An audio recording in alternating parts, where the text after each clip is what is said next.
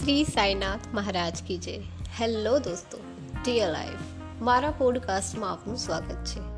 Attitude is everything attitude બદલો, જીવન બદલો, જેમના લેખક છે જેફ કેલર કેમ છો? કોઈ આપણને પૂછે કે કેમ છો? એનો ઉત્તર આમ તો આપણે સાવ નાનકડી સામાન્ય બાબત લાગે છે. પણ દિવસમાં દસેક વખત કદાચ આપણે તેનો ઉત્તર આપતા હોઈશું. શક્ય છે કે વધુ વખત પણ આપતા હોઈએ. એટલે એ સામાન્ય બાબત નથી. આપણી રોજબરોજની વાતચીતમાં એ અગત્યનો ભાગ છે. તમને જ્યારે કોઈ પૂછે, કેમ છો? ત્યારે તમે શું કહો છો? તમારો ઉત્તર થોડા શબ્દોમાં સમાઈ જતો હોય છે.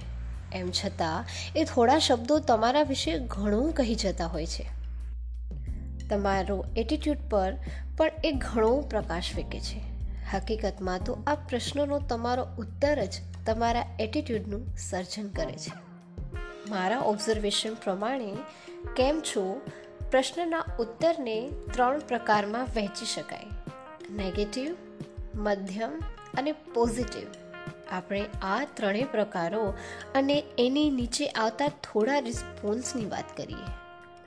નેગેટિવ રિસ્પોન્સ કેમ છો? ના નેગેટિવ રિસ્પોન્સ કંઈક આવા હોય છે.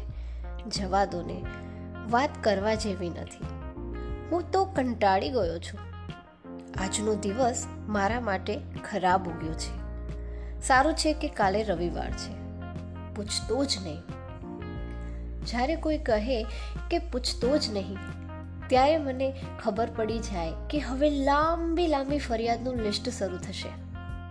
મેં કેમ છો? પૂછ્યું એનો જ મને પસ્તાવો થશે.